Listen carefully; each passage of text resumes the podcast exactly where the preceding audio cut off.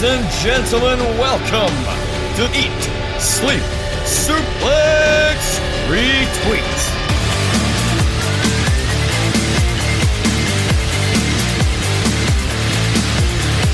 Hello everyone, welcome to another episode of Eat, Sleep, Suplex, Retweet. I am Alan McLucas. I know the weird voice, it's not the normal crew, but here we are. It's my debut. And today I have a panel with me who's going to help me discuss basically watch my life. Close to the mountaintop, but not quite there. All the superstars that almost get to the world title, but don't get there. So today in my panel I do have a, a good mix of superstars that do know what that feels like. so to my left I'm going to start with this man. He trains like The Rock. He's built like The Rock. Heard he even eats like The Rock. Sadly, he looks more like Crash Holly. That's Stephen Starkey. Do you ah, know what? I was going to go easy on you for your debut, but see that? That's right out the window. the leash is off. Don't worry, you've got an easy one. And next, I asked for brains, I asked for charisma, talent, a man with a stellar reputation. However, Gary wasn't available, so being given Derek. oh, Ow, ow, ow. You're still my house buddy, mate. Don't worry about it. You're, you're done. You're done after that. It gets worse. Sitting next to him, he is the poor man Sheamus. However, he has a better heavyweight punch than him, as we all know, because he's out punching Sheamus with the misses he has. It's Mr. My Podcast, Stevie Wilson. How's it going, Alan? How you doing, mate? You alright? no, I, no, I, I, I was okay until I got abs- until I got a Sheamus as in punk. And lastly, the man to my right. He's been, known to, he's been known to cut more lines than Pete Doherty and Kate Moss combined. Only difference is he gets away with it. It's EP, my main man, Quackua J. I don't even know what to say to that. So I'll give five stars for that. I did warn him I was coming for him. You guys always say save the worst for last. Oh, you. That I did. so yeah, so welcome to the show. Uh, for any of you that have listened to us before, uh, welcome back. Also, any of you uh, listeners, please listen, listen, subscribe for our back catalogue and our project. Oh, excuse me, if I can speak today. for our catalogue and other episodes, please subscribe to us on all good podcasting sites on iTunes, Android, and Spotify. Spot, follow us on social media on Facebook, Twitter, and Instagram at Suplex Retweet. Like what you hear, give us a rating. We're happy to hear whatever. And as well as that, there's still time to vote for us on the Independent Wrestling Awards. Head over to independentwrestlingawards.com and vote for Eat Sleep Suplex Retweet in the Media of the Year category. Whilst you're at it, vote for either Stacey or Quacku in the Fan of the Year category. We We're are not, the fans. we're not picky, we'll take either one. Absolutely. Ah, Absolutely. So yes, we're going to discuss some superstars who arguably should have been world champion, never quite made it. It's a massive, massive topic. Um, for the sake of this show, I've just stuck it to the WWF slash WWE title, and we're going to begin with arguably the most debated superstar in history. For this topic, the British Bulldog. So I'm going to start with Stevie.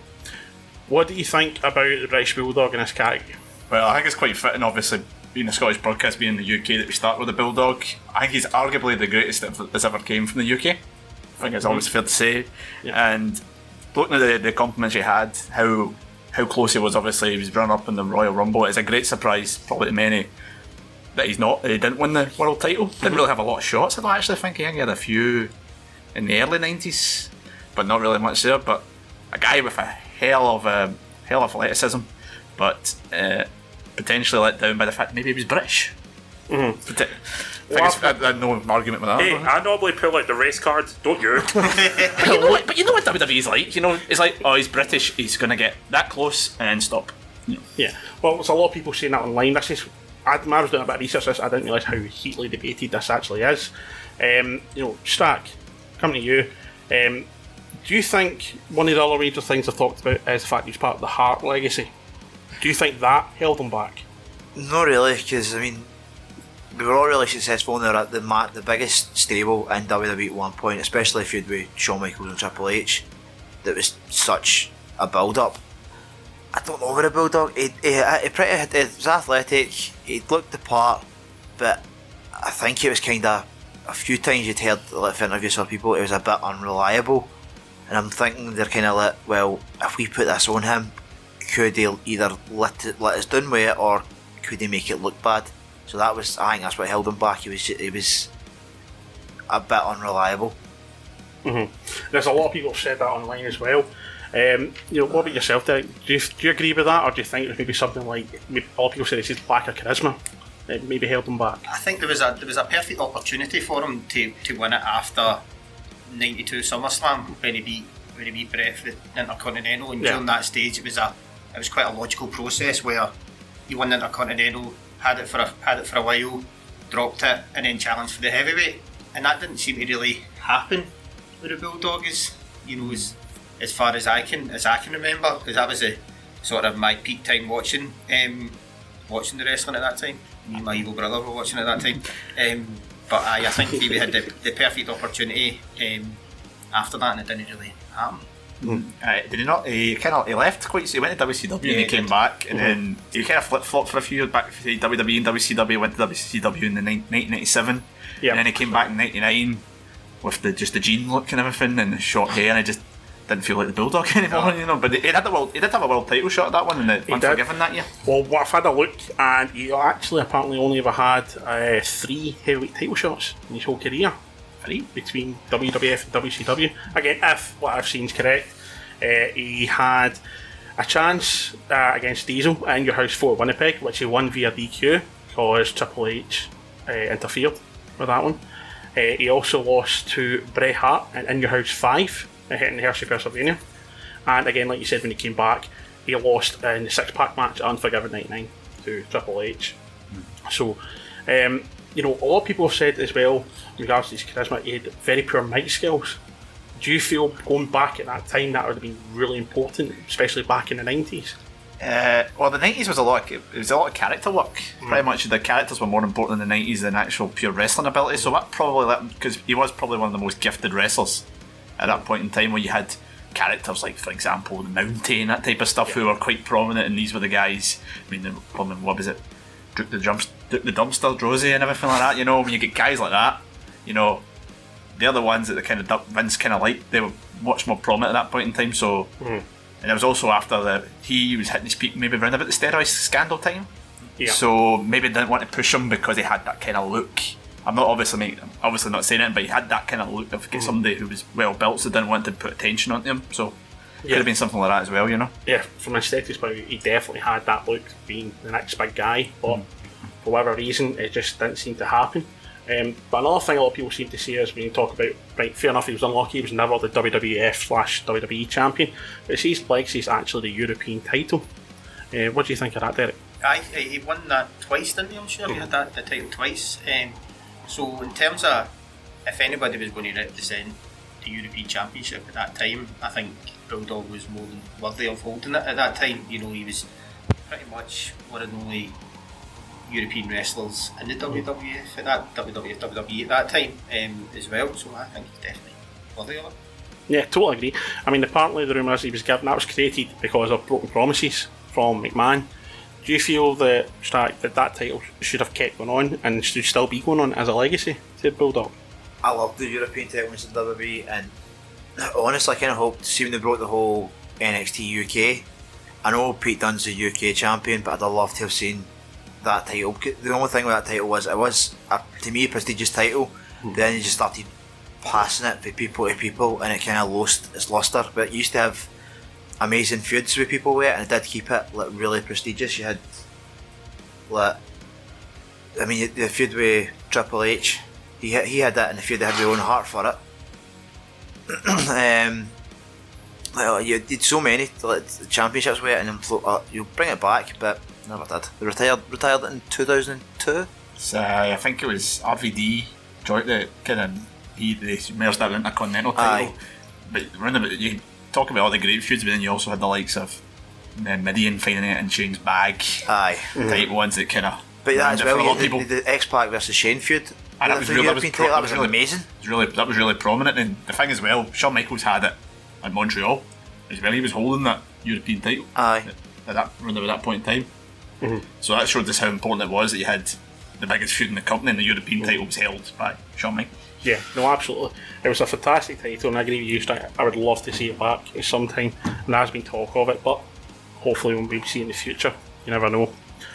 So, next one I'm going to talk about uh, for me is probably Mourne Bulldog is the the one it should have been. This is like the greatest person that should have won it and never did. Razor Ramon. Um, I know it's kind of debatable, but you know I'm going to start with you, Derek. Razor Ramon. Do you think he should have had that title, or do you feel he's a, just too good a solid mid carder? The bad guy. The bad guy. The bad guy. Um, it's an interesting one because he has he won pretty much everything else in the WWE, you know, and when he was at um, WCW as well, you know, he sort of had everything as well. But it's a it's a tricky one. He had a did he not have a title match with Bret at '93 Rumble as well? 94, yeah. that's 94, his- sorry, was it? That was his one and only title shot title shot. for the heavyweight title. You know, he was he was when when he first came out. You know, he sort of had this sort of Colombian American bad boy Yeah. image and stuff like that, and it was something you know different. And you know, having it on someone like him that everybody loved to hate when he had his wee toothpick and threw Yeah, it so through at people and stuff like that. You know, He must have caught people in the eye at he some must point. have hit, he must have hit people with it definitely. Um, But back then, people were man. tougher. yes, the man's still settling I the mean- lawsuits. I, I've had two eye operations, and I feel like that that's the most sore thing going in, eye- in wrestling when I see that happen. so there's definitely a good case. I think there's definitely a good case for him to, to have been the been the champ at one time. I mean, he was obviously a very successful intercontinental champ at one Hmm. point as well, but I think there's definitely a really good case for him to get. Yeah, absolutely. Especially the WrestleMania 10 ladder match, arguably the greatest ladder match ever. I totally agree. Um, Strat, a lot of people talk about Razor Ramon slash Scott Hall. The reason he didn't get the title is because of his personal demons. Do you think that has definitely played a factor in hindering his career? I see, I think it's the same again. It's the same as the bulldog. It's it's just his personal demons. He's a bit unreliable. So because th- you need to think of the long term picture. If you're going to put a title on somebody, one, are they going to be around to fulfil all the obligations? And two, they're the face of the company. So you, you can't have them doing things that are going to make you look bad. Because uh, mm-hmm. look what happened to RVD. He, he won the title at ECW one night stand. Held it for what was it 44 days? Mm-hmm. and they just get stripped off because he obviously got caught driving under the influence. I think they're like ah, that now. We can't have anybody kind of make us look bad. Yeah. It's their belt. It's on them at the end of the day. Yeah, no, totally that. Totally agree. Um, Steve, I'm going to come to you about this other topic. This came up. They reckon the NWO slash Kevin Nash Association hindered his career, and they say Nash squashed him and pushed him back to mid carder. Do you agree with that? Uh, when you're kind of looking around about that time, and you've got McMahon, and he's kind of looking at who you can make as the big next big guy. You've got Scott Hall, who obviously that had the look, but was you look at, compared to Kevin Nash, he was seven foot tall. He was imposing. Yeah. He was a, he was obviously he was cool, Big Daddy cool, you know. The frilly So, yeah, pants. with those eye with the frilly pants on cheap. But uh, when the comparison to it, I mean, if you had to maybe pick one, he maybe would have went with uh, Nash as well. But obviously the that was obviously around about time as well. We had the Kliq, the day two Triple H, Shawn Michaels. You know how much of an impact that would have made backstage. You know, I mean Vince he has to he can't help he can't push them all. Somebody's going to maybe have to suffer. Yeah. Obviously Triple H is the up and comer. Michaels and Diesel are these guys, so Scott Hall's probably just going to be that mid carder.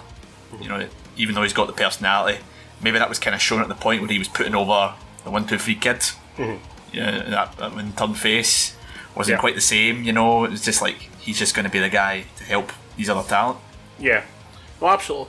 Um, sort of like the, the, he's kind of like Chris Jericho is to us now today, today, really, in that aspect. You think about it. Yeah, I mean, but, but, but his character probably deserves the world title. That Yeah. character alone. I mean, when he went to WCW, it was Scott Hall. It was kind of obviously it was more generic. It was more personal a character, Mm-hmm. but you know, the Razor one was ju- it was just as we said earlier on. The toothpick was brilliant. That was a great, one of the best heel heel things ever. You know, Yeah. I mean, what? As Quackly said, what's worse than a stick in the eye? People still do the whole thing you used to do, doing that and doing that. I've, I've still seen people in wrestling things doing that, and this is what. you know- you may want to describe to the listeners what you're All doing. right, sorry. The whole, we should do a video podcast. No, actually, shouldn't. Um, the whole shaking the fist and then putting your arms out.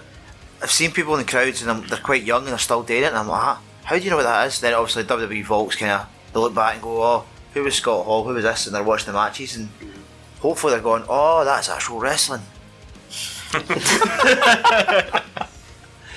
Fair enough. Um, just one last thought in regards to Razor Ramon Scott Hall. A lot of people have said online that the them jumping to WCW the way they did, the shock of it all, and then obviously coming back. Do you think McMahon felt there was absolutely no trust again with Scott Hall because of that? The way forget the personal demons, if you just look at from jumping WCW would affect that. It's a hard one because he put the belt on Hogan like two months later. Aye. So even though Hogan was got that reaction at WrestleMania 18, mm-hmm. so it's a, it's a it's a hard one to judge. I don't really know. I think when they came back and done the NWO thing again with them and Shawn, and Shawn Michaels and X Pac, it kinda it didn't have the same pop to it. It, it felt kinda we'll try and reproduce this and bring back these old guys, but by then you've got Austin, you've got The Rock, you've got all the new guys in their place, so it's like we're just trying to cram them in there for the sake of it. kind of felt like Vince was just trying to kill it. Obviously, it was meant to be the poison for the rest of the roster. But it was felt like he just, that was what he Poisoned like, themselves. He's like, he's pretty much just like, I'm just going to make these guys look absolutely rotten. I know uh, Shawn Michaels super kick to Booker T was, was during that whole thing was one of the best super kicks he's ever done in his career. Well, the Shelton Benjamin one. well, that was a great one as well, but it was just Booker's reaction that made it even better. Totally agree, guys. Absolutely. So I'm going to move on to the next guy. This one's going to be out left field for a lot of people, but for me, he's one of my all-time favourites, Ken Shamrock. Um, a guy that I always felt should have been the title champion. He had, from an aesthetics point of view, again had the look. Where you come to you, Derek first. Why do you think it just never happened with him? That's an interesting one as well because he did. Again, he's sort of similar to Razor where he won everything but. Um, you know, he won the King of the Ring. Um, he came from obviously a mixed martial art background as well, which was something that I don't think we've seen a lot of with, uh, when he came when he came in as well. So I don't know what this. You know, he was obviously labelled as well the world's most dangerous man Yep. when he was in the WWF as well. So it's a it's, it's definitely a good one up for debate, and you know I really don't know why he didn't he didn't he didn't win it. He didn't have it at one point. Yeah, no, absolutely. I mean, I always thought he was really good technically in the ring. His promos weren't the best, but he wasn't maybe the best. He's supposed to be the most dangerous man. He's kind of like a retro Dean Ambrose sort of lunatic if you look back at him. Um, Stephen, I'll come to you. Do you think it was possibly because round about the time he broke in, he just ran into the wrong time with the likes of The Rock and Mankind and Austin there? Potentially, but you got to think about in 1998. Remember that? Who? I don't think anybody in the years followed has such a good record against The Rock. The Rock, he just beat The Rock all the time, and then battered him after the match, and then The Rock, always, they always get disqualified. It was the you when you think about the Survivor Series '98 was when The Rock obviously won the title for the first time, but Glorious pay per view. I would, I would argue not. Uh, but you get you get five months earlier when Shamrock's the one who wins the ki- wins the King of the Ring. So it, mm-hmm. it's, it's, weird because they obviously had they obviously wanted to do something with him, but there mm-hmm. was just something that was just stopping them. And I think it was I don't like how at that point he was hitting his momentum in 1998. They suddenly put him with Vince and the corporation, and it seemed just it just seemed like a hired gun at that point in time, and he just kind of faded into the background until he again turned face and had that feud with Steve Blackman, which had all sorts of mm-hmm. Different matches. It was one of my earliest one of my earliest memories actually was him and Blackman in the the match in the in the car park. Oh, I thought you were going to talk about the dungeon.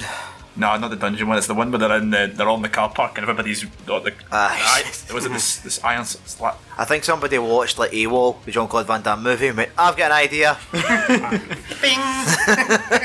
SummerSlam 99. The Lion's Den one. Oh, yep. I personally loved that I actually match. liked that match. I loved it. I, I, the thing about it was they were, were they not like confused about the finish? Like, Nah, they were like, Is it- finish this. is, it, is it a pin? Is it escape? Is it? Oh wait, he's won. Cool. Yeah. Then he left a month later. Yeah, well, St- Stan, we come to you about that one. He had a lot of unusual matches sort of brought up there at the car park. He had the fight, and you know we mentioned SummerSlam '99.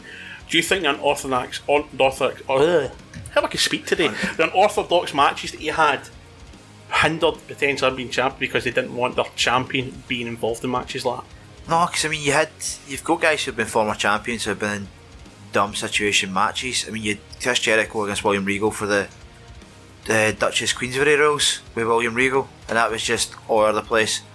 But the thing is, I'm the same. I don't know why Ken Shamrock never became champion because he made him King of the Ring. Mm-hmm. He'd beat The Rock, and the crowd used to love it when he snapped at the end of it. Remember, it was I think it was Royal Rumble or WrestleMania. He just started suplexing everybody It was WrestleMania, before yeah. Brett, Brock Lesnar even done it. He was just suplexing referees, suplexing security, the guy selling the hot dogs. He just started suplexing everybody. And then they get the built it up and built up, and then it came to breakdown.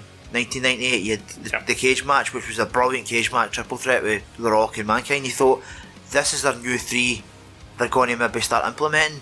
But then it started to be that The Rock and Mankind were kind of just pulling away, he was just left there static. I'm like, right.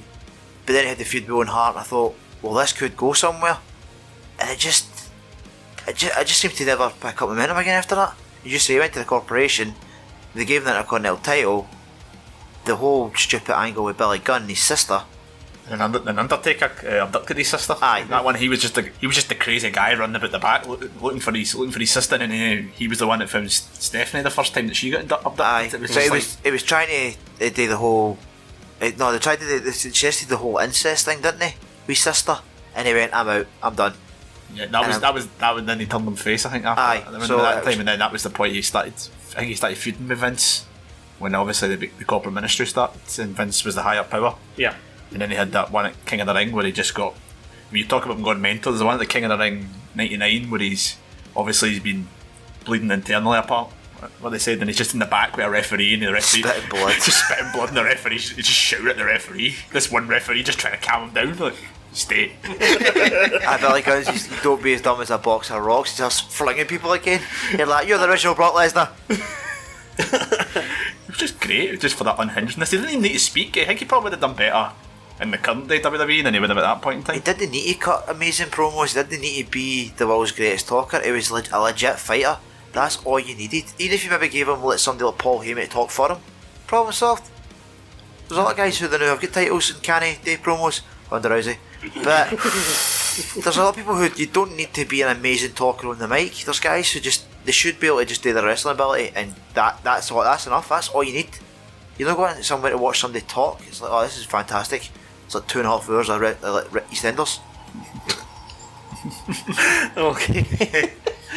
uh, yeah, well, on that note, I think we'll move on. Sorry, I just went on a total Ken Shamrock rant there I did. I love the guy. I thought he was a immense. Dragged as a piper. Move on. yes, very much. Yep, so the next person I'm going to speak about, um, one of the absolute all time greats, I think everyone will agree, Rowdy Roddy Piper. Um, most amazingly, he never ever had a shot at the heavyweight title in his entire career, which, again, I couldn't believe when I was doing my research, and I'll happily stand corrected, but I, did a lot of research, couldn't find anything. Um, regards to you know that fact, I'm going to go to you, Derek, first. What does that say to you about the guy in regards to he felt like he didn't need a title? I think I told you everything about him and his cat, the character that he played as well. You know, he was he was very. Everybody liked him, um, in terms of his, his character when he first came out. The first, my first sort of memories of watching wrestling was his um, boxing match with Mr. T. Me and Gary had the, the video in WrestleMania 2, um, and that was sort of one of my first memories of it. And he gets disqualified for slapping him up and slamming him in a boxing match. Be like, this guy. Fair, I have seen boxing matches where that's happened, so. So once once we seen that, I was like, Aye, that's a guy for me. So I've always really liked Piper as well. He done also other things like Piper's Pit. Yeah. How good was that when he when he done the sh- Oh. you know the shows and stuff like that as well? You know he was he was brilliant. I think it tells you everything about the man that he you know he didn't really seem to. He won. Did he, he won the IC? Didn't he? Won the Intercontinental. Aye. Yep, he only won the Intercontinental Championship once, and he won the tag team titles once. With that was Flair. it. He won the tag Yeah. team with Flair, didn't he? Yeah, Um, that's but throughout his whole career between WWF and WCW. That's crazy. I know. It's, it's mental when you think of that. Like a guy as well known and as respected as him has only won two titles in his whole time. It's brilliant because he helped define the classic heel. Aye. Mm-hmm. It was that one with Jimmy Snuka and Piper's Pit with the coconuts. yeah. It's just like that is classic heel. I mean, it's just the disrespect and that type of stuff. It was, I WrestleMania one, the heat was nuclear. Having him and Yeah. Orndorff against Mr T and Hogan, you know, it was just like they were baying for him to get absolutely battered. But obviously, as the years went on, as you say, the respect for him kind of mm-hmm. grew, and every time he came back, there was a big pop. I mean, WrestleMania 21, Piper's Pit with him and Austin. Yeah, I mean, I love two that. of the guys just like I was just it was to see them.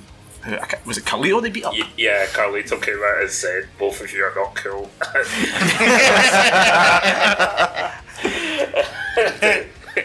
and it's the fact that he, when Carlito was, on, was about to enter the ring, when he was talking to them, he said, You look like Aunt Thelma. I was like, Brilliant. It was, it was just the reactions every time he came back, and it was the and all, the other one was the Rumble in 2008 where Snuka was in the ring, and then Piper comes out and it's just mad. It's in Madison Square Garden, obviously, and the place just goes crazy, and the two of them just look like they could not move for anything, but the place is still gone mental to see them square off. It's just how well he defined history, and it was just it was brilliant.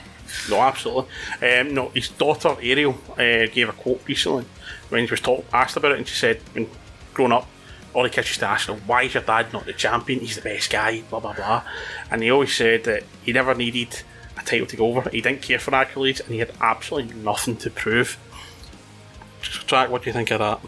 Kind of I think agree it- with that. I think it's totally right. Sometimes you do see people get a title just to kind of give them that push. I, I say this with NXT.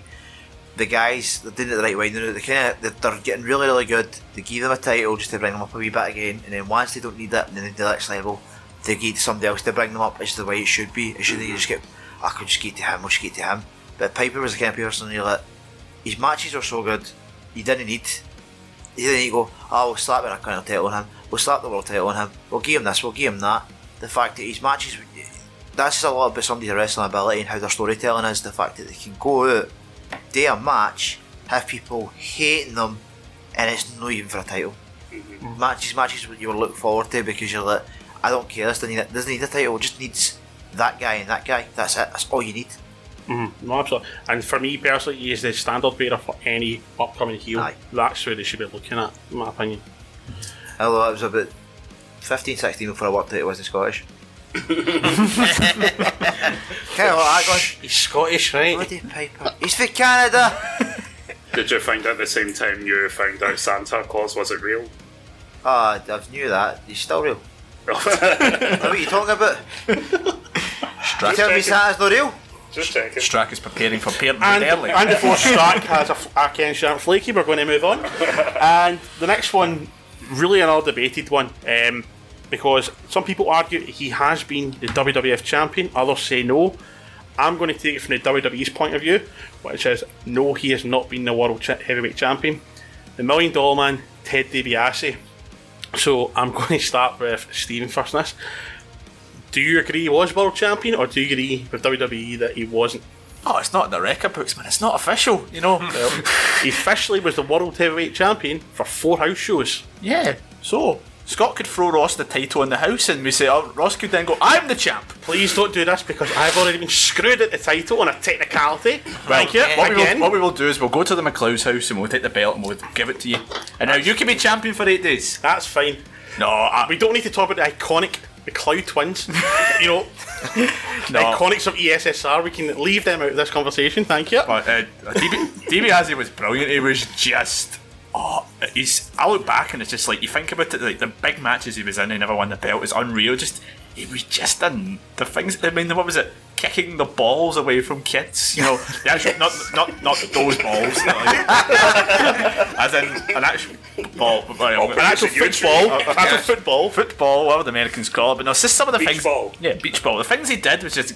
I mean, who could be that bad a heel that they think I've never been champ? I will br- invent my own belt. No ideas, Ross. How cool was that belt though? Oh, it was great. That's the very best belt ever, I think. It's just saying about kicking the, the footballs away from children. it's yeah. It, uh, RVD. What was his first experience with Ah, he, was, WWE? he was with D- he was in the DiBiase segment, wasn't he? he came out and he's like, "I'll give you money to kiss my feet," and he done it. I don't know if he got to keep the money, but No, they, they actually did get paid backstage, but the whole segment in front of camera was he made them humiliate them and then didn't pay them, but they were paid backstage. aye. But I mean, that, it's the same against Piper. You don't really if you if somebody's that good, and that good at like a heel, you do it again. Even that's probably made him even what a worse person. Is he just went, "I'll have that main belt, and I'll just wear it." What was great though is like it must have felt great because he said this when he got his Hall of Fame induction. He was just like, Vince just told me, "Here's the money, live the gimmick." How cool would that be? Just to be going, "Here's some money, just go spend it." And, like all you have to do is be an asshole to everybody. Have you seen the promo for him when, when they made the belt for him? Aye, he's when he's Oh, in the it's shop. so good when he's in the jewelers. it's amazing. Where's my comes in one time? Look, where's my belt? It's not ready yet. What do you want in it? He's like more diamonds, and he does his mad laugh. It's so good. Oh, Derek, give us the laugh. Come on. I don't know do that well. Oh, come on.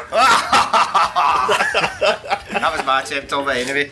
Um, but some of the other things he done, like when he when he bought number thirty in the Rumble, Yeah. that was amazing. And then the next year he get number one as a punishment and stuff like that. It's, It it's, barely lasted two. It barely lasted two minutes. If you're not right. He was the Iron Man one year. He lasted for 45 minutes. Yeah, I think that might have been. Nine, it wasn't the year that the title was on the line. 'cause that was the year he got knocked out, Ah. and it must have been a couple of years before it. Ah. Maybe 1990 or something like that. I think it was 1990. He lasted 45 minutes, which was the record until, as we know, the likes of. Until Eight. Rick the Model Martel broke it the year after. As they reminded us on every two minutes in the 92 Rumble. I keep getting him and Rick Rude mixed up. Rick Martel and Rick Rude. I just keep thinking, going, what one's that again? Oh, aye. It's just, uh, my brain for a minute goes, same person. no, it's not. Aye, it is. Well, as you were talking about there, obviously, you know, buying st- and things like that with him. You know, I love the fact that he tried to buy the title from Hogan. Um, you know, which Hogan said, "You need to beat me in the ring for it," which came to the whole scandal about him technically being champion after uh, Andre the Giant beat Hulk Hogan at. Uh, let me just double check this here. Uh, and uh, yeah, I've got here the February 5th edition in 1988 of Superstars of Wrestling for Andre the Giant to forfeit it an hour later to hand it to him. Derek, could you ever imagine seeing that done today? I think it would be pretty funny if we get done today, but you would need a character like DiBiase and to do it. Um, it would be, it'd be it'd be funny, but I think it'd be a bit of an uproar in terms of the fans and stuff Oh, like that. no. I would, I would pop out my armchair watching that. I, I think just McMahon, McMahon coming out and just like imagine Rollins wins at the WrestleMania and just comes out and goes, "I'll give you a million dollars to give me that so I can give it back to Brock." Aye. I Everybody's think, got a price. see, I think sometimes these days we take things too seriously and we're just like, no, that shouldn't happen at WrestleMania. No, we that shouldn't happen to this belt. And I'm like, do it. It's funny. Do it. No, absolutely. But I was saying to you earlier today, like, I th- Daniel Bryan has kind of got a point with this gimmick, the whole fickle thing.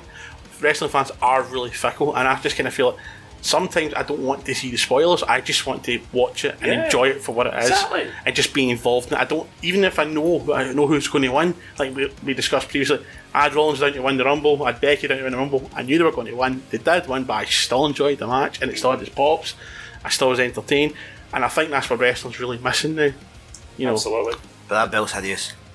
It's absolutely hideous. The hemp belt. If I, if he, see if I challenge Daniel Bryan for it and says you're going to win it, I'd be like, good, go and get the leather one for me. And see when I win, give me that. You see that thing, I'm going to rip it in half. It's, I love the Probably could AJ rip it up. Styles comment though. It's like, I Oh. think you've been smoking the paraphernalia and I Some- came with it. Somebody Oh, just thought they'd actually think about it. RD, R, RVD hears there's a hemp belt in WWE. He's coming back. Some somebody came out. Um, somebody said something on Twitter about it. They were like, uh, you could imagine the guy who bought the vegan sausage roll from Greggs going out and buying the hemp title to put it in the bi- to put it in the bin, going, no vegan. I want the, I want the leather belt. Be quite uh, that's how I find me good. But, but I think you're right. You say like sometimes wrestling lacks proper characters. Yeah. Nowadays, and there wasn't even a better one than the Million Dollar Man at that point in time. Yeah, Ah. no, definitely. yeah, that's rubbish. You sound like Bond bad, baddie there. I could do an evil laugh, just not that one. See what you said that? That's quite disturbing.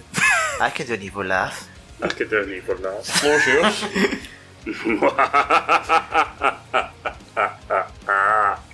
See, there you go. Move on, Alan. anyway, uh, okay, so that's the, f- the five that I just wanted to briefly discuss with the guys here. So now I'm going to turn over to the guys and let's have a chat about who they feel should have been world champions. So I'm going to just start because I'm looking at him, Mr. Wilson.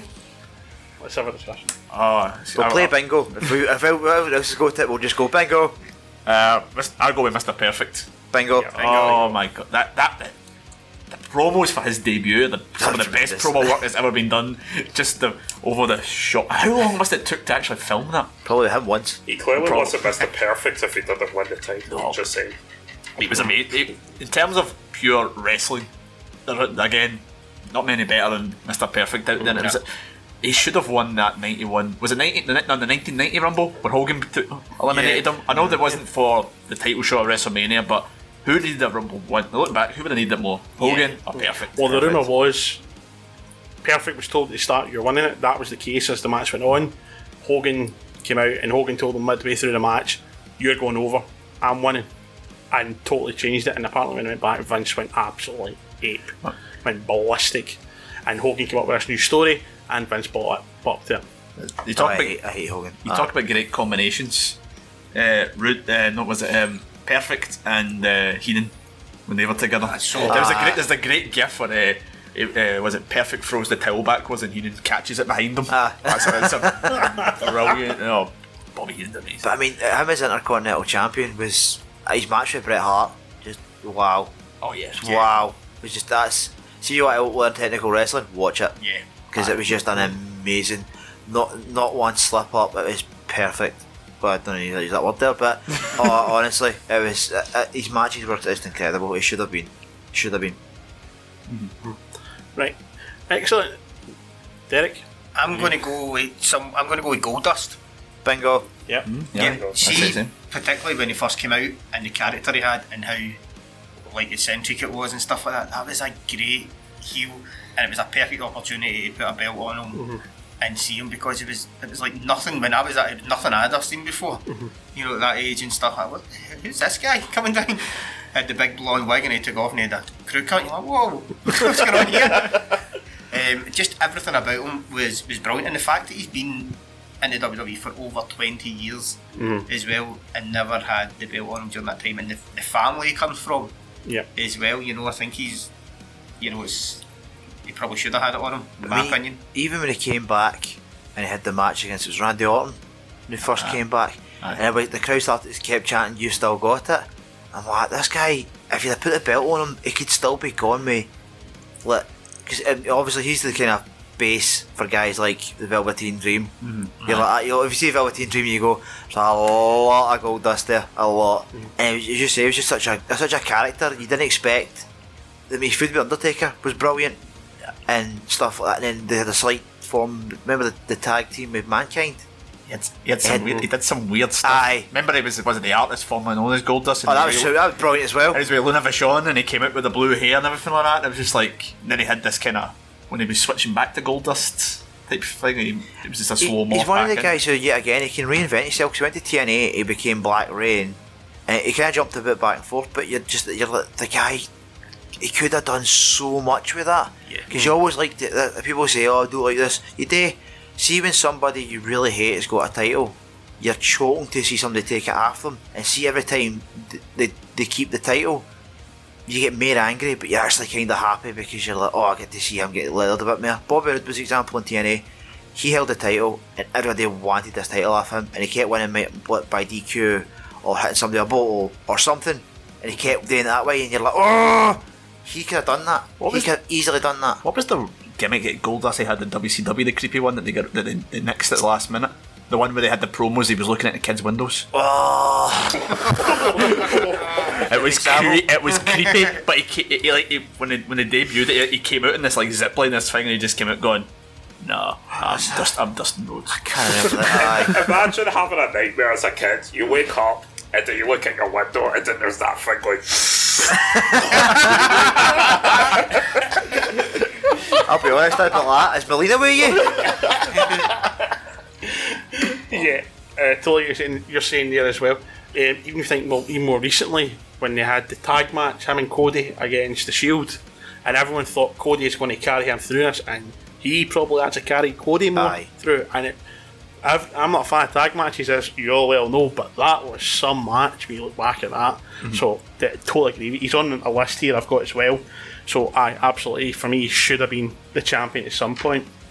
Um, starting, we come to you next.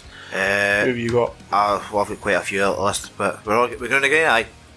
Oh, We're going again. First one, I'd say Lance Storm. Yeah. Lance Storm really should have been because when he was in WCW, he had the US title and changed it to the Canadian title. He had the hardcore title and changed it to the hardcore Canadian title, and then he had was it the lightweight, the the, the cruiserweight had, title? had everything round about that point. and he, he changed that to the Canadian Cruiserweight title, and it was brought. It, it just he done the whole kind of attention for a moment in the middle of the ring, like kind of license then the new, and he kept getting interrupted. And then you'd watch his matches, and you're like, ah, these are absolutely outstanding matches. He did like the most ultimate heel thing probably at that point in time when he was with Team Canada recruiting Hacksaw Jim Duggan to Team oh. Canada. it was just like, oh no. That's the worst you could do ever. Mr. America himself. But this is the thing I feel bad for. I mean, he was, he was getting to his peak when WCW was collapsing, and he came to WWE. They put him in Mike Awesome, didn't really go anywhere, and he done that horrible Team Canada with Christian. Christian, and Test, and that was just an absolute letdown. But then they done the ECW One Night Stand. You had them against Chris Jericho, and everybody kind of went, "Oh, he was really good." It's like, yes, he was really good, but blame booking. Yeah, I mean, he, he was well, he won the tag titles with Regal. I mean, on paper, what a team that is. Regal mm-hmm. and Storm.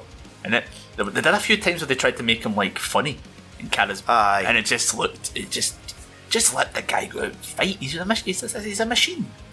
Although the one of the best things he did was it the first one night stand where he turned on Jericho. Aye.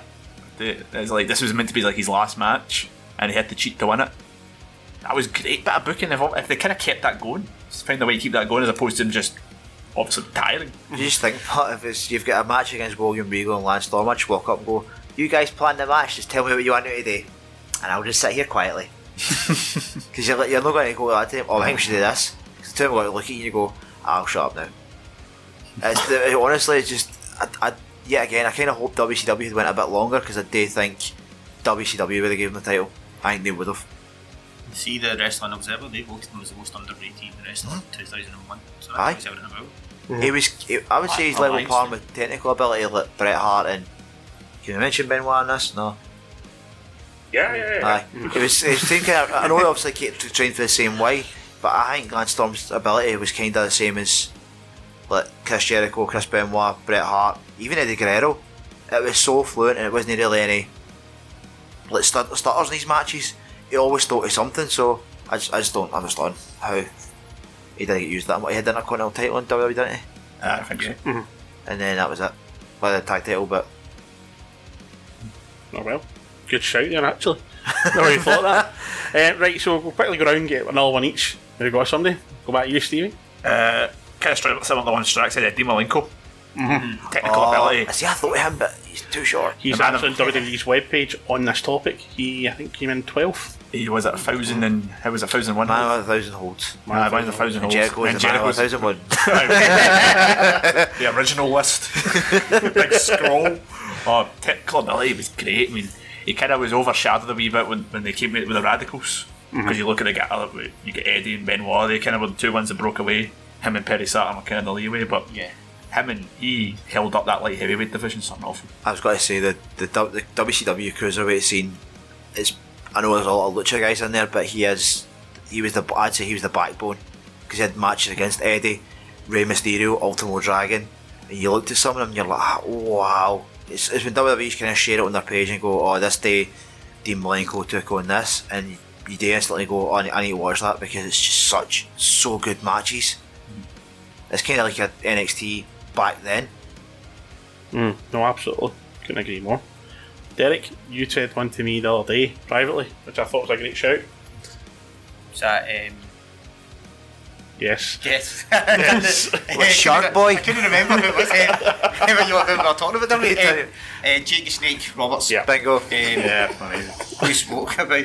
That was my snake impression. It looked like Baby Shark. Something like that. You're really amazing. Can I get a boomerang off that so that the listeners can know what we're doing? um, Jake, it's sort of like um, the way that Piper, that Piper was. You know, I don't feel like he he technically needed the belt to be over because he was such a good as a so good as a heel, and then when he when he turned as well babyface, he was still really good as, Yeah. as that as well. You know, he had a lot of good um, feuds. He brought uh, one of the ones that I always remember was when he him and Savage had the match and he the snake bit Savage.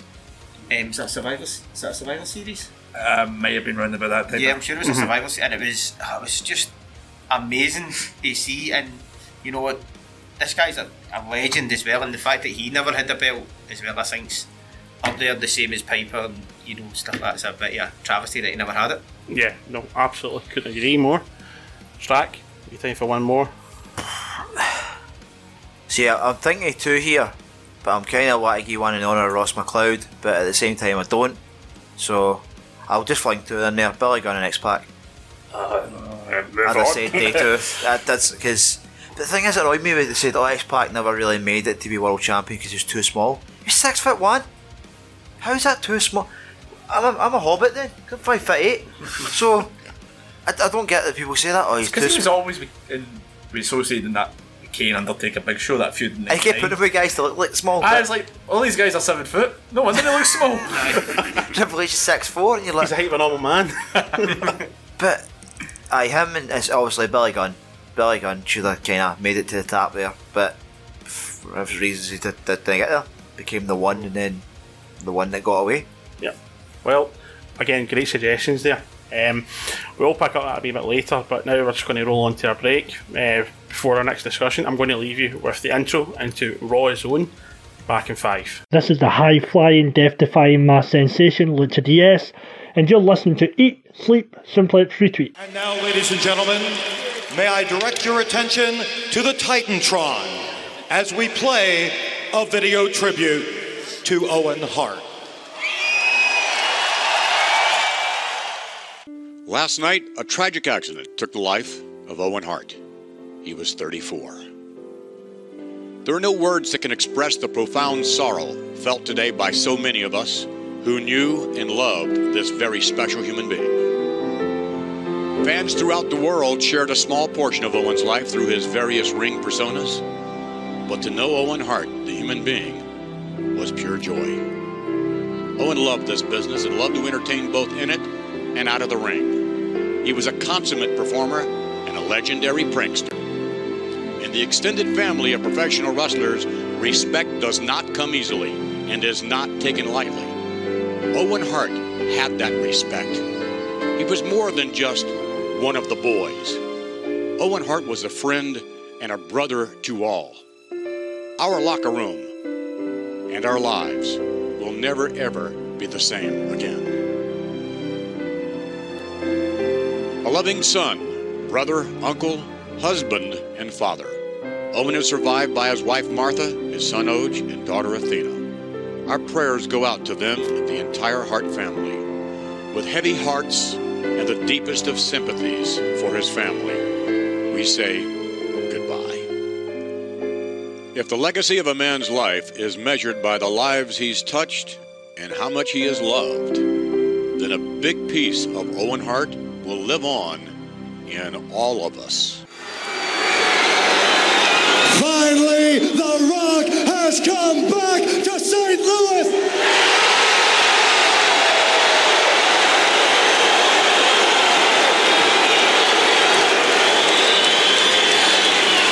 Owen, it's with great pride that the most electrifying man in sports entertainment can come here tonight and entertain you.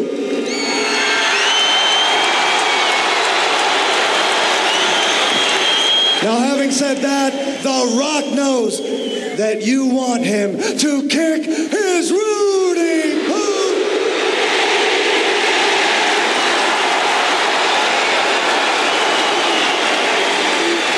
Owen, oh, this is your night.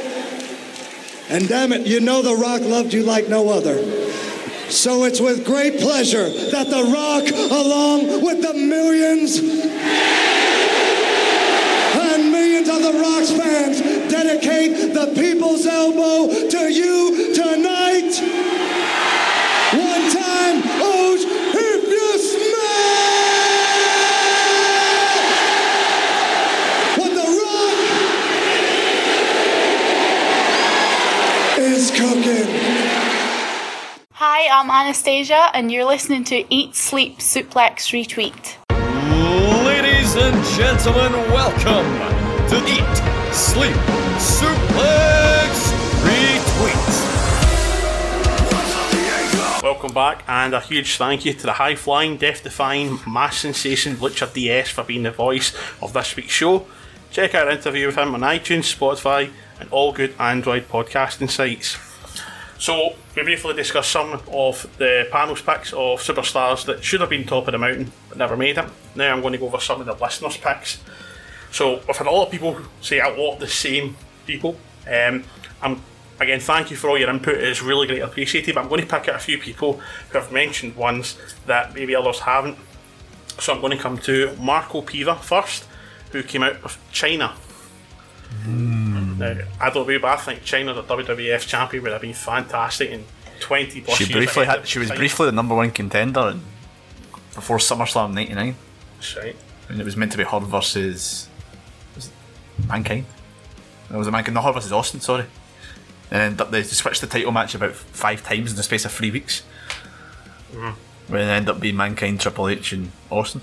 But no, Yeah. it would have been it would have been interesting. That absolutely. Um, I think she could have she could have hanged with the guys. Yeah, as we've seen in the Royal Rumble '99 that year. She, I think she'd have been. She wouldn't have been out of place with the title at all. No, I think she'd have been brilliant. And as we've just seen, it, she's been 20 years ahead of her time. Mhm. Um, you know, there's big, big stories obviously about Nia Jax coming out at number 30, fighting in the men's rumble this year.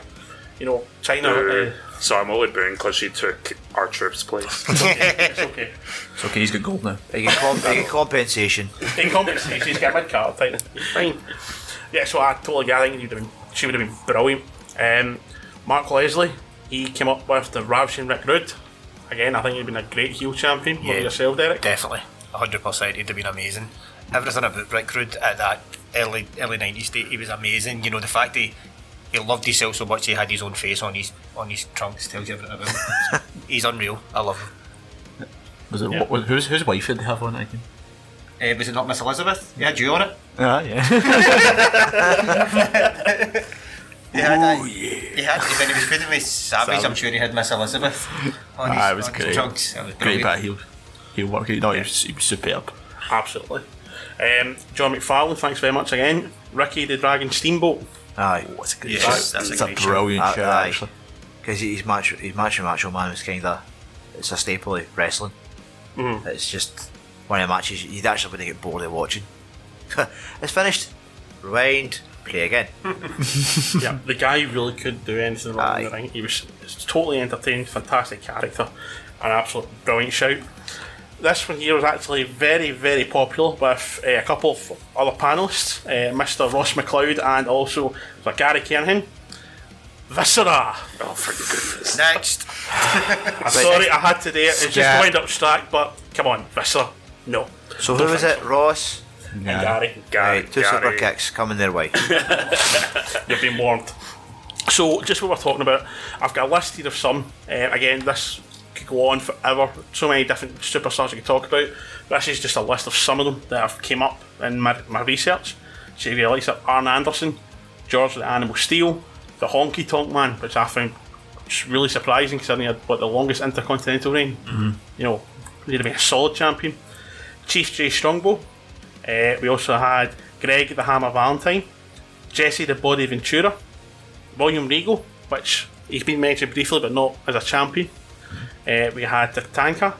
Uh, we also had Mr. Wonderful Paul Orndorff, Rikishi, Marty Jannetty, Lex Luger, who growing up was my favourite because he's the most ripped man I'd ever seen in my puff. Jerry the King Lawler, people seem to forget that one as well.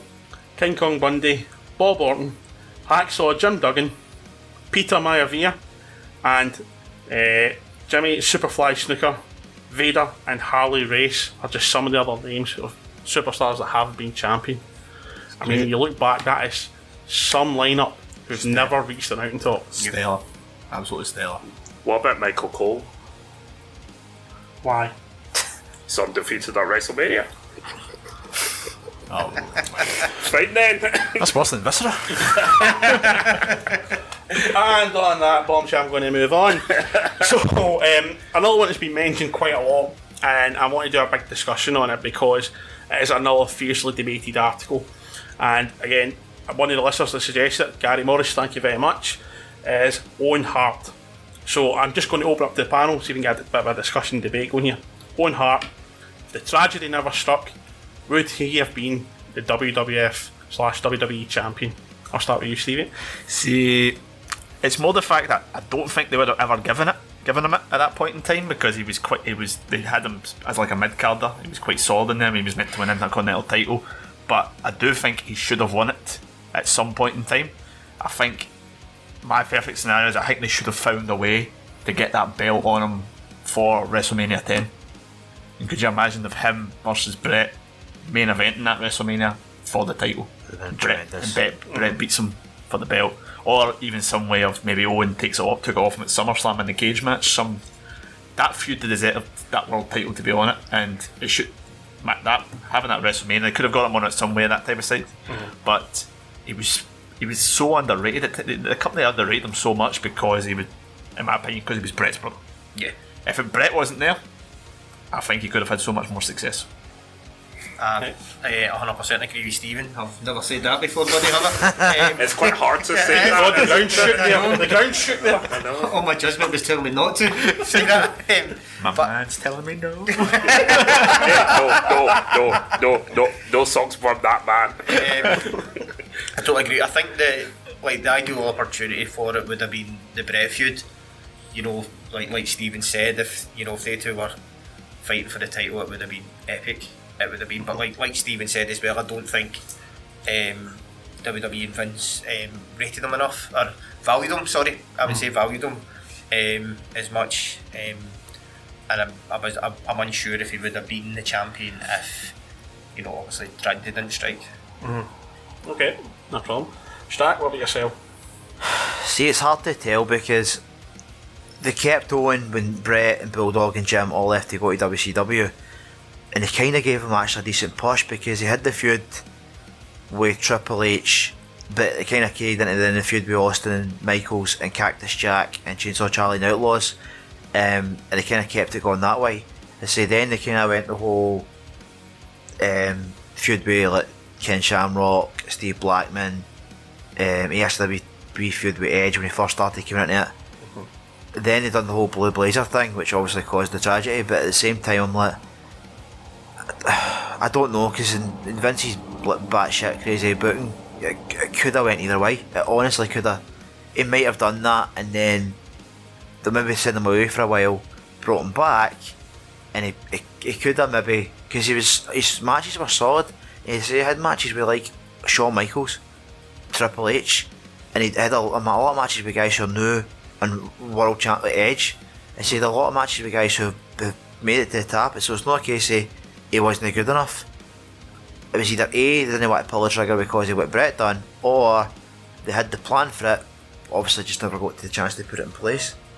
It was interesting the fact that you say they kept him at that point in time. I mean, was there a particular reason why they kept him?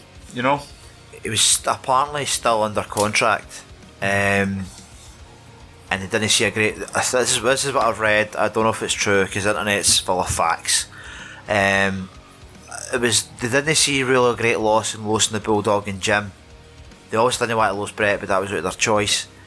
They wanted to keep Owen because they knew Owen would be solid and still entertaining, mm-hmm. and that's why they kept Owen. Owen wanted to go. He did and ask they all, for it they all wanted to go. but mm. they said no, and then apparently then he says, "I'll give you the European title and have a feud with Triple H and I'll build up that way."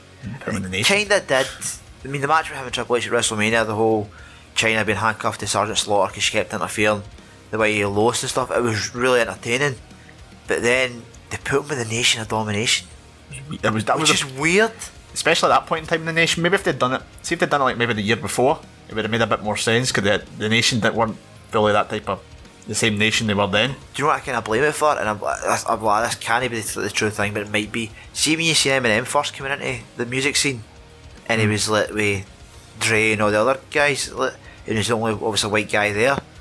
I don't know if WB thought, oh, we could do that, and that would be edgy for us. And I'm like, it just doesn't make any sense. It just does not make any sense. Faarooq's left, and The Rock doesn't really care, so it's not really the nation of domination. It's just a couple of guys hanging about together, trying to make a statement. It just didn't. It didn't have the original feel of the nation, so it just you're like, I don't even know what to do, which was sad. Yeah, no, absolutely. I mean, my personal point of view is I don't think he ever would have been champion.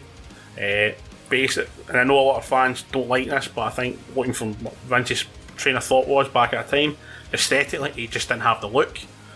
Or some people say he just didn't have the mic skills and the charisma to pull over, uh, which I also think it. But also, there's another aspect for me is when you look back, and I was talking earlier about the Hart Legacy, the Hart Foundation. I feel that held them back slightly because obviously with Bret being the champion and the main guy then, and then you had sort of Neidhart kind of tagging with either Bulldog or Owen, he was never going to be that sort of push. And then obviously with the whole Harts, as you say, going to WCW, that was that he was tied and he was solid mid carder, which he absolutely was, and probably, arguably one if you talk on a technical basis, one of the top ten of all time.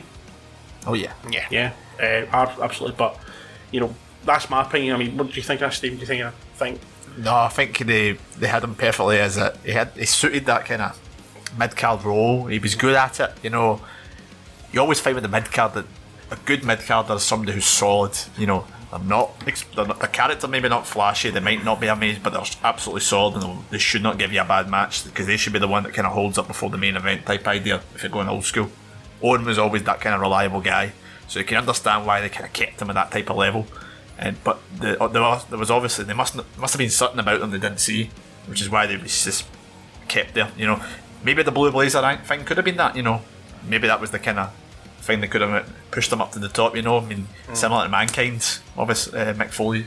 You know, gave him the Mankind character, and that was his push. You know, so Yeah. it might have been something to do with that. I don't know, but Ah, but then they checked him out the Cactus, Jack, Cactus Jack thing, and that gave him another wee bit of like the, the match with him and Triple H at No Way Out. That made it. He's like, he said, "Oh, when you get fired, Mankind, what is it? Mankind's already to face you." But I know a guy it is, and he came out as Cactus Jack, and they went mental. I'm like, ah, if they'd maybe done that with Owen, if he says Blue Blazer isn't going to beat you for that title, and stripped off and his Hart gear on, people would have melted. That would have been awesome. Oh, that'd have been just. You'd have probably just peed yourself and blacked it. No one's selling that order. Well, uh, I can also feel for Owen Hart having an annoying big brother as well. I can definitely. you mean the charismatic, well respected? no, just annoy him. That's my tag team partner. You leave him alone. Exactly. You'll be going for a table in a minute. Al. you realise we have a picture together with the tag titles. Derek still doesn't let it go. I, I, I was gassed that day. Aye, see you. Me and, me and Quack are going for a difficult period because of that. How's the counselling going? Mate? it's getting there. Getting there. Slowly but Okay. surely. It's like that point where the Dudleys get split up by the draft. So Quacker's going to be like religious and I'm just going to have a gonna break- just shout brick house behind them. But Alan, Alan's the, the Batista to this to this whole thing, you Thanks very know. much. and uh, Ga- uh, Gary's um, Spike Dudley. that, sounds, that sounds good. Well, we guess what we know. Gary's getting renamed in the group chat at the show. Spike. right, well, we've had a good chat about Owen Hart, so I'm looking to go into the last sort of part of the show. We're looking to discuss the current superstars that may fall into this category. Uh, I've left us quite a bit of time to talk about this because, again, there's so many in there. And basically, I'm looking to have a discussion with you. Who do you think is going to be in this category? Now, I'll start off with my biggest two fears is Galloway, also known as McIntyre, and Elias. Guys, what's your thoughts? Elias, who seems to be flip flopping like the big show in terms of heel and face at the moment. Yeah. Uh, Yeah, it was Royal Rumble a heel turn? yeah, because he turned. He, he was. They pretty much had him as a heel on Raw. Yeah. Kind of like with Rusev. Rusev's now a heel, Yeah. Yeah. which is weird. know, It's not working. I, I think Elias. I think you might be right on Eli- Elias. I think Drew will win it at some point. Mm-hmm. I can't really say Elias. I think is going to fall into that kind of mid card kind of joke eventually. Yeah. But kind of, well, in saying that, I'm, I'm sure there's a lot of people that would have said that a couple of years ago about Bray Wyatt. Then look what happened. I suppose you know, but Yeah. you can only go so far with you can only go so far with a drifter gimmick unless he changes his character a bit more. You know. Aye. Yeah, I think that's But it's what they working. It's great. I like it. Yeah, but now he's the shift back to heel. Really? Yeah. I mean, he's feuding with Jarrett in 2019. I will be honest. I do prefer him as a heel, but still, it's the way it does it. It's not the best. No, no, That's the thing. It's just. Uh, but I, I, I don't think we're gonna have the fear with Drew. No, I think Drew's going to win it at some point um, down the line. Um, definitely, I am. I'm a bit worried about when I seen, you know, the whole Jeff Jarrett Elias thing. I was, you know, worried. I was like, I don't think this is going to work well for him at all. I don't think it's the right place for him to go. Yeah. Um, aye, so I don't, I don't think he'll. After seeing that story, I don't think he'll. I, hopefully, I'm proved wrong, but I don't think he'll, he'll do it. What were you start? See, the, the Elias thing, I'm kind of like. Maybe just keep him on a boil because, as you say, they gave him the match with Seth Rollins for that Continental. It was really, really good, but I'm like, maybe should have gave him it to see how he goes. If it, if the, the people are not taking to it, he's not really carrying it, just drop it back to Rollins. Done. No problem. You, you tried it. Let's face it, people have held Intercontinental title. It's not going to be the worst name on the list, like Ezekiel Jackson. So, him on that was pointless. he was on my list as well. Oh, Scoring that one out. but um, Delete. I, no, it's just it's a weird one. I think. Yeah, I mean, for me, I, I thought it was definitely for this category. This is he actually gave me an idea for this show at WrestleMania last year because he thought right, he's coming out, maybe there's gonna be a big pop, and Cena squashes him, and then what? Two minutes later, Cena squashed Taker, and that ruined the big moment. And then the Rumble coming out number one, I thought right, maybe he's going to be the Iron Man this year. He did not bad, at 15 minutes, but kind of was expecting more from. And as you say, the heel gimmick now is just I think he's lost, and I think Creative have lost him, and I think it's a shame. Mm-hmm. But I pray McIntyre definitely gets a shot because if, if, if he doesn't, I think he would be, if this show was done again, say five, ten years' time, he would be the greatest name on it. Never to do it, and I hope he's never the- in it. I think they'll give him the Universal. I don't mm-hmm. see them giving him a WWE. Unless he goes to SmackDown, I expect him to be one of the top titles and one of the top two shows. Mm-hmm. If not by the end of this year, certainly by the end of next year. Yeah. Yeah. Right, so um, what about yourself, Stephen? Is there any other superstars you can think of? See, I'm going to throw a name in there purely because of his his longevity and the fact that he's never been at least given a major chance at it, apart from maybe once. It's quite a shame. Uh, I'm going to go with Kofi Kingston. Mm-hmm. I think you look at the point where Kingston was feuding with Randy Orton, and that was their chance to make a U star. Because that point, it was the point where he was wrecking Orton's car and that type of stuff. I mean, the vandalising of it, it was great. It was a different side of Kofi because it was before obviously the New Day stuff, and he was purely just that, you know, Ghanaian, Jamaican, whatever they Ghanaian. Ghanaian. Thank you. Sorry, I'm sorry, I'm offended you, Clark. uh, whatever he, when they changed the obviously like nationality and that type of stuff, he was just seemed like, the, then he became like the guy who just flopped the IC title and the US title every month. They had a chance with him, and to think of the stuff that they've had, he's, he's done in the company. It's a hmm. shame that he's never at least had at least a brief run with that belt. Considering, well, he's never going to win the Royal Rumble match. I think that's obvious. He is the gimmick of the Rumble. Yeah, he is, but he's, he's never going to win it because hmm. obviously he does the thing and then comes in and gets struck back out. Hmm. So it's a, it's a shame. I think that t- that chance that one the Orton was a chance to at least give him like have a go with him because obviously it was around about times where Jeff Hardy won the belt, so Yeah. they could have threw Kofi King even though as distracted the Elias in the IC title, give him it for a, couple, a month or two if it wasn't working, put the belt back on Orton. It's just a shame, you know, because he is immensely talented and he's proved to the UD how charismatic he is. Yeah. Yeah. Derek? Yeah, totally agree with him. Um, just weird how he lost his accent halfway through that though as well, didn't he? When he was when he was wrestling. Um, but I think it's a good shout. Um, I wouldn't have. I'd be, I, I wouldn't actually have thought of him in terms of that situation, um, but I definitely worth a shout. Start? I've got. I think you guys should have knew who are going to make it, and I've got a list longer than Meryl. yeah, honestly, you just look at some guy. I, I, you see, you see me on like Twitter, and you see me on like Facebook, just like tweet at the guys. Just ask for your release because you you watch them and you're going. Like when they were in NXT, they were so amazing, and they had brilliant matches, and then they come into the main roster, and they just get. Nakamura's one of them. I could just see you just going and Nak- Nakamura to somebody just be like, come on, No, I just three AEW. You've got like, like you've got Nakamura. I'm going to break people's hearts here. Sami Zayn is going to be one of them. Um, that's what I'm saying. You just you got so many pick from. You're like that. So many good guys. So many. Bobby Roode, which I'm gutted at, but I don't think he'll, they'll ever give him No. because they don't know what to do with him. Well, I'm like, there's there's plenty you can do. You just don't know how to do it. Yeah, especially when you think, I mean, he was getting put up from NXT into the SmackDown roster. Triple H was planning to make him the heel guy for that show. He was going to be the guy, and it never happened. Now he has that annoying guy following him about all the time with wearing his jackets. But that- that's the thing. Also known as the Amer- he's also known as the American Ross McLeod. No, Ross doesn't have Chad Gable's ability. Who we kidding?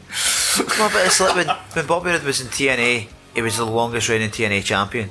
And I say he, he remade himself, became the it factor of professional wrestling, and had brilliant matches. And then he came to NXT, had the feud with Naka, which was really good. And then you're like, ah, right, well, if he goes to the main roster, and obviously with his theme song and the way he is, we'll make him a heel, but the fans are like, no, we, we don't want him to be a heel. Fine, make him a face.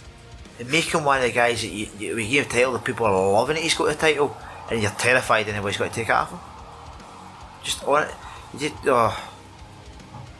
I, I need to stop or I'm going to on a complete rant again. Fair enough, Bill. I've had a nudge here. Mr. J. you're Yes. It's got, I've got to go with my boy, our Trizzle, R-Truth. no.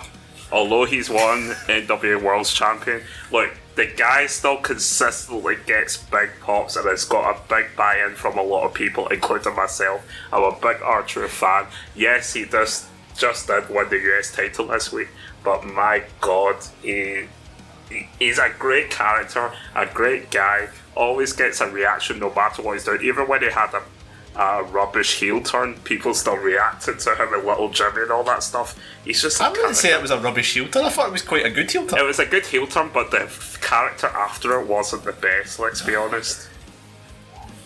let's let's be honest. The the whole spiders and kind of thing. It was just a bit weird, but I, I just I love the guy. Truth for me.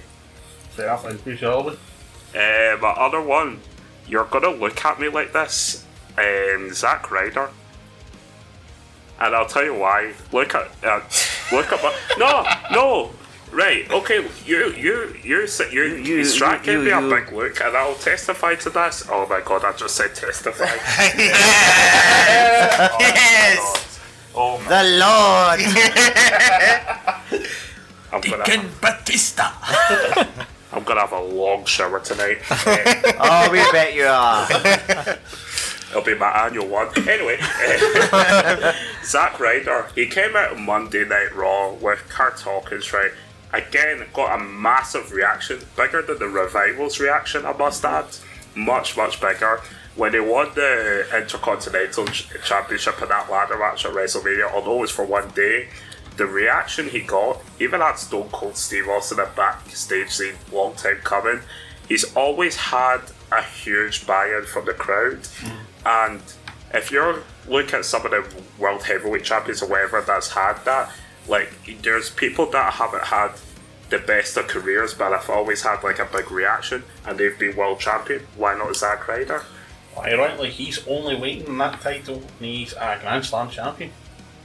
Ah, really? He's won the, Wow. he won the USIC in the tag. So he's only waiting on either Universal or WWE title on that Sammy's Grand Slam. There you go. So I, actually, I'm quite with you on that. I, I think again, don't make you bring up the aesthetics, but when you think about the way McMahon thinks, he's kind of going to look. Mm-hmm. You know, he's going to look at somebody. He's not going to be a physically imposing champion like a Batista or Lesnar, but yeah, he's going to look and he's, he's fairly decent in the ring as well. Yeah, He's- no, it could go, and he's- he's he's been in the WWE for a long time. Yeah, and he's got the charisma. Look, he's the internet champion for a number of years as well. Still is. he never lost. carried that and he carried the momentum to get a US title shot and win the US title. That was all from a gimmick done in his own time online. You know, fair play, no, I think it's a fantastic show. Thank you. Yeah. Can, can I mention something? Of course you can do it. Um, Strack sort of mentioned him there, but Nakamura, Yeah. this guy's going to. I'm really worried that he's going to fall fall away. You know, he was last year's Rumble winner, Yep. massive, and then compared a year later, he's on the pre-show. It's mental. It's crazy how, how far away he's, he's Didn't went. long in the Rumble either. No, he didn't. Right, he eliminated Kurt Angle, but the one thing is, was Kurt Angle was a last minute replacement for Zack Ryder. So they probably just went, Kurt, you're doing what Ryder was doing, just for the big pop. Aye. Yeah. And it's going to be Not very such a- much. it's going to be such a shame that he's going to go down this this path that looks like WWE are taking him down now, where he's Yeah. you know the US champ, where he you know he should be challenging. I think for the belt constantly, and he's, he's, he's not going to be able to. I think he's going to end up leaving soon. Oh, absolutely. I mean, uh, that's the thing with Nakamura. Like, seeing you really look, look realistically, seeing you look at WrestleMania card and you kind of think, right, Rollins versus Lesnar, that could be fun. And then you look and go, right, who can Daniel face? Because you go, he's faced AJ. Orton's been in the main event and the title picture so many times we don't care. You've got who else is in that? You know, the Jeff Hardy. Jeff Hardy. You've got Rey. Rey could be decent, but is he really? You've the outside bet probably is Mustafa Ali, but is he ready for Nah. it?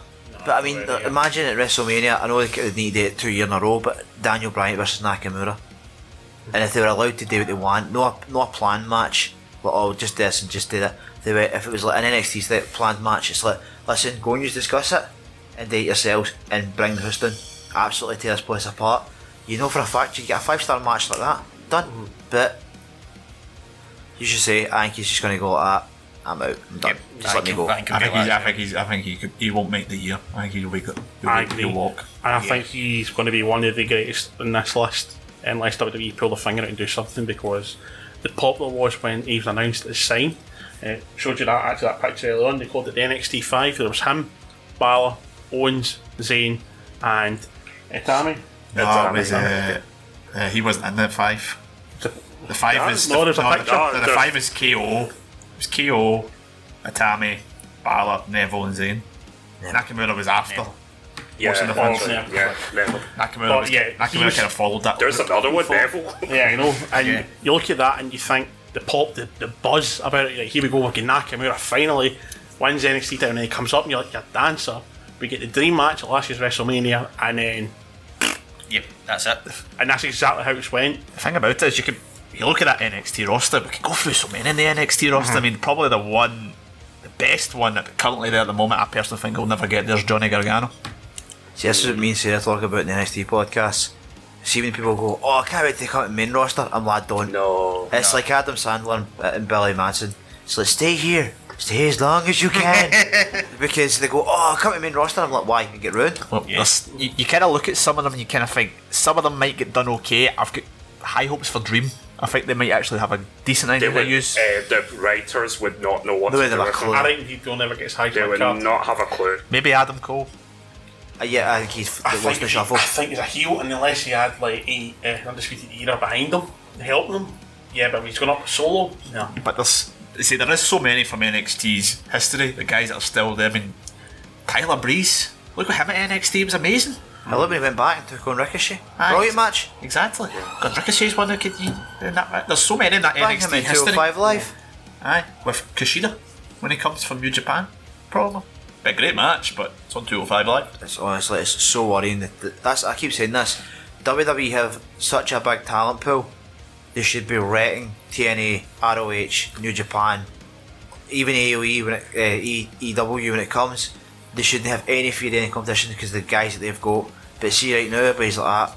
No interested in WWE because it's no, they're no, they're no delivering. Well, one of the bright sparks probably in that one is the fact that if you look at the Rumble match, there was so many, there was a lot more NXT guys than there was past talent. I mean, the, the, between the two matches, you only had Jarrett and Angle, and they were in there for a total of like less than five minutes combined. Mm. So that could give you a bit of an idea. They maybe have some sort of plans to use the NXT guys better, but as you say, Strick, from the past, it's hard to get optimistic. Yeah. When it's probably took them what maybe three years to do something decent with Balor that you might think he's getting somewhere. Mm-hmm. But look at 1998, like 1998 to like 2000. You had the same kind of six guys in rotation for the title, and they always kept it interesting. And people were like, "Oh, it's amazing! Can't wait to see this! Can't wait to see this!" But yet now, you could pick out probably 12 or 15 guys who could be in the world title picture, and are they anywhere near it? No. And they will they be? Half of them probably won't be. No. Joe, Joe, that's another one I've got to say. Joe, Samoa Joe, he should be Universal Champion or WWE Champion by now. And is he going to be? Nah. He'll probably. Uh, he's another one. I, think, I agree with you, Wilson. I think at the end of the year, he'll well, I just let him go. Samoa Joe. He, he was an incredible heavyweight champion TNA. Oh, you know, he was a great heel champion. He was also a great face champion with the main event Mafia, Aye. with Sting, with Angle, and then eventually added Magnus, who's also known as Nick Aldis. You know that he was really, really good within that, and that to, to end it, that you had to be a world champion. S- Samoa Joe's initial TNA run when he was the when he had the X division, and it was him, Daniels and AJ Styles. Oh. it's some of Oh. the best. It's some of the best wrestling you'll ever see in your life. And it was a point like just after they had that freeway Unbreakable, Aye. where he battered Christopher Daniels, even though they were both heels. It and just, it was I just leathered them. leathered them. It was just, it was just such a vicious. I mean, obviously Samoan submission machine. Mm-hmm. He's just so vicious, and you've seen sides of that in his WWE run, but you just don't feel like it's going to quite get there. You know, I mean, I think he's currently with Mustafa Ali in a feud. I think they two could probably have good matches if they're given the time. But there's, But as well there's, the- there's a perfect example. Staff Ali did tremendous. He's matching against Daniel Bryan and that. Um, outstanding. So, I, do you know what? I'm, I'm terrified. I'm like, please put me in line. Please, please let me be in line. Almas. Yeah. Yeah. If he is not WWE champion, I'd, I'd just get up with WWE. But Now known as Andrade. Andra- honestly, but you seen his match against Gargano at Takeover. You seen him against Aleister Black, and then you seen his matches Even with just Rey. recently with Rey. I mean, you're like, ah, come on, Aye, series, seriously. series of, that looks like it's going to continue as well. I'm- I'm I'd have them every week. Aye. I'd be like, for the next 52 weeks, Rey Mysterio versus Almas. I'll be happy cool. with that. I'm happy with that. See that powerbomb off the top rope? That was amazing. Oh yeah. The, the lift up into the Canadian Destroyers, like, oh, ah, ah, ah. Strack is I need a a towel. but no, there's just there's so many guys, and we could do this list for ages. But it's just the sad thing is, it's going to happen. It's, we're going to we can do this list in ten year time again Yeah. before I'm still living.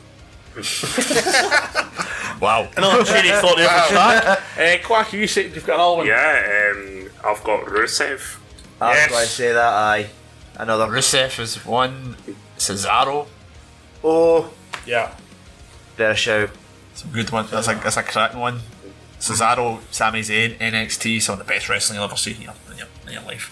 Why do you think these guys aren't getting the push? Is it because, again, I hate to bring up, but we know how Vince thinks. Is that the aesthetics? These guys just don't have the look. Is it their mic skills? They don't feel they've got the charisma, or is it the fact that the man just doesn't think they're actually good wrestlers? I mean, what is it you think is holding these I think guys he's back? stuck in his old ways. Yep. See, see if you look at NXT, what these guys are allowed to do and what they can do under Triple H, it sleeps and bounds above WWE. And I said this, when did Randy Orton debut in WWE? 2002? 2002. So in three years, he has been in WWE for 20 years. Mm-hmm. Yeah. But yet, this this is the thing, when Austin and kind of, see when back in the, this, this sounds so old, see back in the day, Austin, how long did his career last? WWE career was about what? Six years. Well, like, about eight Right. years, something like that. Shawn Michaels went, came, and then left. The Rock done the same. Everybody's lifespan in the WWE was about six year, seven year. You've got guys in this now who've been there for twenty year, and they did not want to let their spot go, and just kind of like that's what's killing it. There's guys you look and go, oh look, Jeff Hardy versus Randy Orton. I can get a DVD for ten years ago and watch the same match. Yeah. Well, again, it could be the fact that sometimes I feel that like SmackDown is not utilising the roster because Orton's kind of a part-time contract now. He's not really there all the time, and I think because they've got nowhere to go, we'll just throw him in. He's name. They'll pull in viewers. You know, again, that needs to be rectified. Yeah. Definitely. I mean, when I look at the NXT roster right now, I personally can only see one, from the male perspective, only one man going up and being either Universal or WWE champion, and that's Aleister Black. I don't even I, see that. I, I know. I think they just look at Ciampa and Gargano, who are phenomenal wrestlers, and they'll just go, they're too weak, put them in 205. That's- or they'll be that's my. And that's, I think, shocking. I think Daniel Bryan did so well to break down that barrier. But I just, I don't, I think if Triple H is given the chance to actually get his teeth in and just go, right, I'm going to run with this, I think you've got chances of these guys being the guys. But I think as long as Vince is going to keep his fingers in, these are going to be mid carders at best. I think Norris Black would maybe get it. He's technical, uh, you know, he's he's quite good in the mic. He's got the deep dark bit, so he could be like the new phenom if you want. You know, the Undertaker's apprentice character idea, sort of thing like that. But I just feel he's the only one potentially because purely purely because his size. But see with Yeah. Aleister Black though, see the whole the way he is in NXT. Have you noticed? I, I don't know if anyone's seen this. See like say Sanity, the white like Bray Wyatt and all that. They've got really sharp edges and they're really cutting. and They're quite dark. They come to the main roster, they seem to smooth them off. Ascension's the same. It's just kind of aye, ascension. Ascension, Just smooth them off so they're nice and cutesy, and then give them out there, and you're like, ah, well, I don't care now. So it's, that's that's Uh, you noticed that? You're right, the sanity. Wilson's just went, oh. The thing about the san- the thing about sanity though, the great about NXT is that they just came out and caused chaos, and then SmackDown, Sa- sanity debut in two weeks. That's not chaos. we, know what, we know what's happening. no, absolutely. And you've talked talk about Killian Dain, was I seen it? We were discussing actually in our chat recently. Killian Dain has not won a single match since he went up to the main roster. But yeah, it was via the MVP of the the War Games when he swallowed the key, which was hilarious. he put up a photo the next day in X-ray. Somebody swallowed a key. I, I was like, "Is that yours?" But I'm like, "How funny is that?" I'm like, "There you go. You that you've got talent who can uh, go outside the box and make something funny or m- make something relevant." And as you see they go to SmackDown, they've no one. And you're like, "Really?" Is, Yeah. Nick, is Nikki on Raw as well? She's been on both. There's Yeah, testing they're- the they're waters testing with it. their Yeah. new Just send it to SmackDown so the two of them can be together and just can kill other people. She was great in the Rumble. Aye. She gets some pop as well for her entrance. Aye. She really did. I mean, she killed Billie Kay, that was just brilliant. Yeah. Bounced her off the guardrail and running. See when you're looking at the other side of things out that you said there about these guys being like Ciampa and Gargano being too small. You look at someone at the other end of that, like Braun Strowman, Mhm. who hasn't done anything yet. He's had his chance and they've never put him over.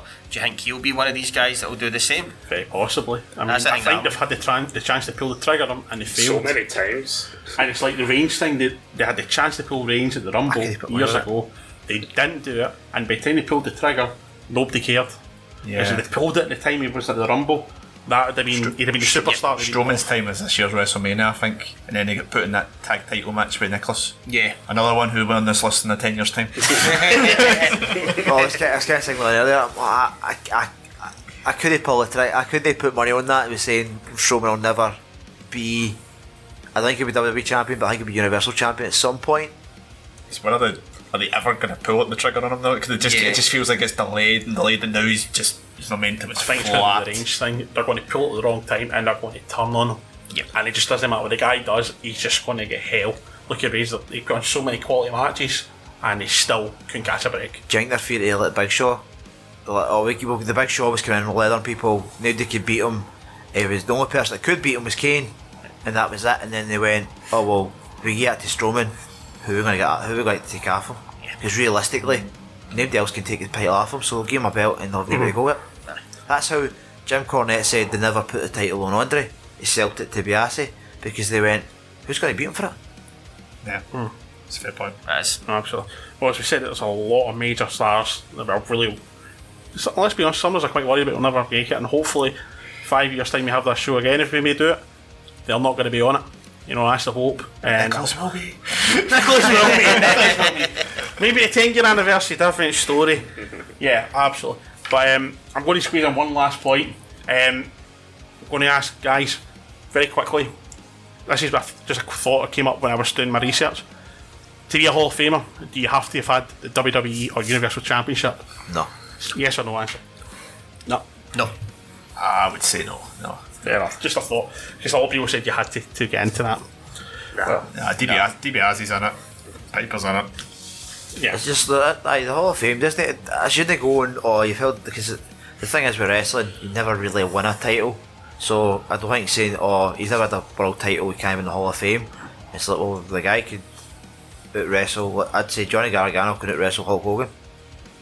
A stick could out wrestle Hulk Hogan. Aye. Coco, Koko B. Ware's in the Hall of Fame, come on. So, no, it's just, people go, oh, Hogan's the greatest of all time. Mm, His matches are like a blueprint, it's everything's the same. He's did the great, did the greatest for wrestling at the time, but he's not the greatest. Arguably the biggest name in wrestling. Aye, Yeah. he's not He's the not- best wrestler, No. people say that. Greatest wrestler of all time. No. Of course. you don't watch wrestling then? It's like the same people who say Big Daddy's the best. Or Viscera. and on that note, I think we're going to wrap up there. So, again, this has been our show on superstars who should have climbed the mountaintop but didn't.